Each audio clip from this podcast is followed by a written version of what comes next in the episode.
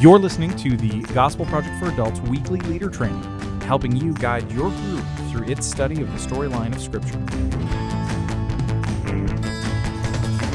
Hey there, thanks for joining us for the weekly leader training for the Gospel Project for Adults. I'm Aaron Armstrong, and today we are discussing our 2021 Easter session from despair to joy. So, in this session, we're going to be looking at John chapter 20, verses 11 through 18, and we are going to be looking primarily at Mary Magdalene's first encounter with Jesus following his resurrection.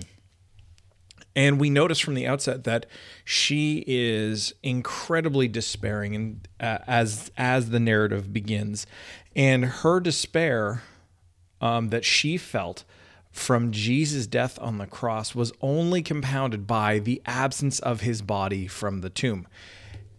Yet, this is the thing that's interesting in this passage.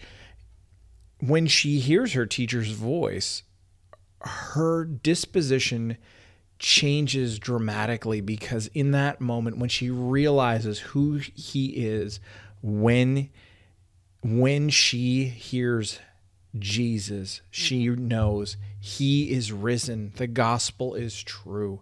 And as it did with Mary, recognition of the resurrected Son of God leads us to being on mission for the resurrected Son of God because she didn't stop and run. And She didn't stop and, and cling to Jesus and he told her not to she went and told everyone as he as he commanded her. So this session as a whole is terrific. And and I really mean that. Because think about it you're talking about the reason why any of us are here in the first place the resurrection of Jesus. There is no gospel there's no good news there is no Christianity without it. There is no reason for you to be listening to this podcast if there is no resurrection and yet here we are there is so much in a passage like John 20 to rejoice in as well. I mean, think about the little details and and I'm a I'm a kind of a nerd about stuff like like this, but um, in verse 12, just think about this that it says uh, she that's Mary saw two angels in white sitting where Jesus' body had been lying, one at the head and the other at the feet. And this is this is intended to give us this subtle but incredibly powerful picture that is really meant to remind us of the mercy seat that was part of the lid of the ark of the covenant and and on this on this lid there was a platform where there was an angel place a cherub on either side of the angel and their wings touched together and it formed and it, and it formed this covering for the space upon which the glory of God was to appear. And so these two angels on either side are this this clever little picture that are are there to remind us of the work of Jesus in atoning for our sins. But aside from this this little in quotation marks detail, um, things that we can that we can easily miss when we read too quickly. This session really is a beautiful picture of how despair can turn to joy. And that is incredibly important for a time like this when many people, including likely many people in your group, are struggling with despair on many fronts from many different reasons. We and we all need hope. We need joy. But we don't need platitudes to bring us there. And fortunately, scripture does not do that. Scripture gives us real strong grounding for hope.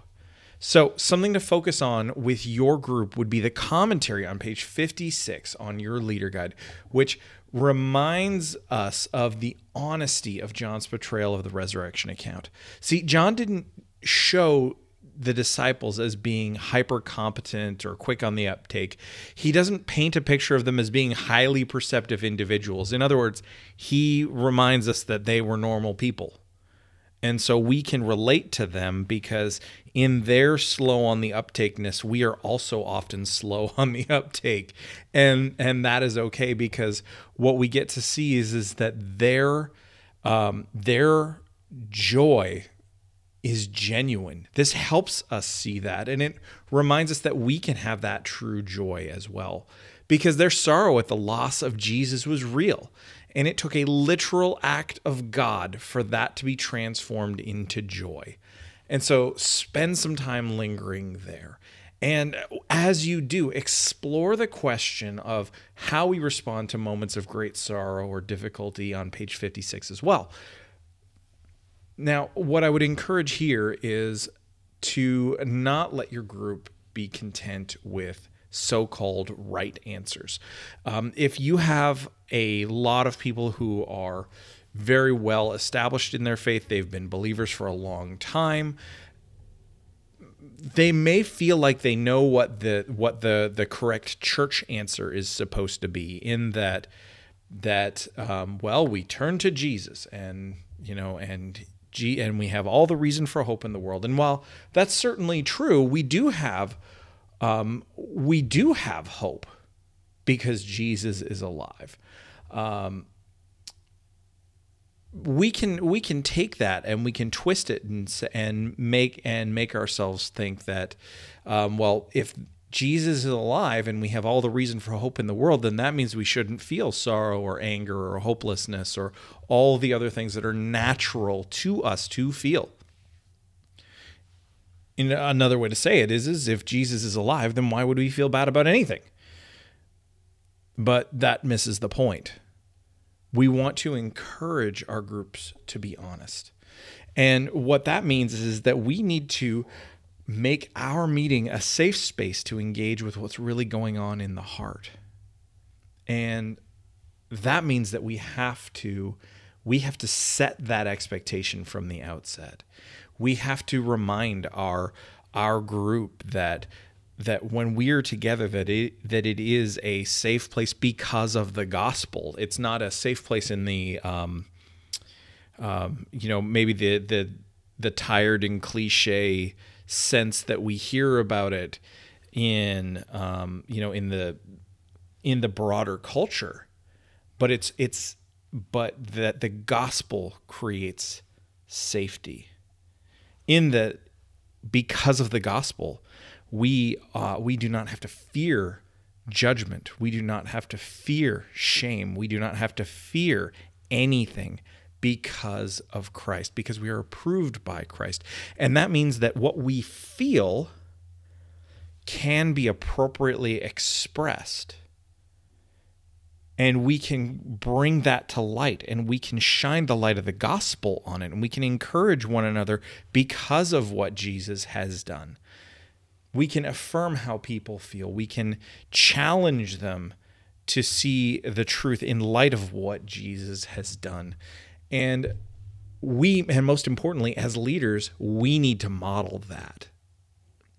And so that means that we have to remind people that that if they need to talk, then they're free to talk. If they need some help, they they they need to ask.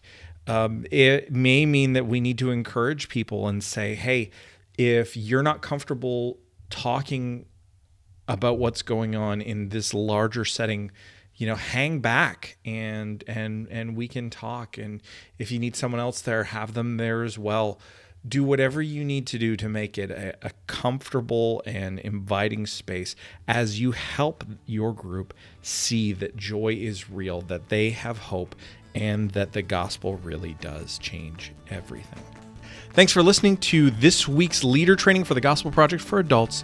For more resources to help you guide your group through this session, visit gospelproject.com.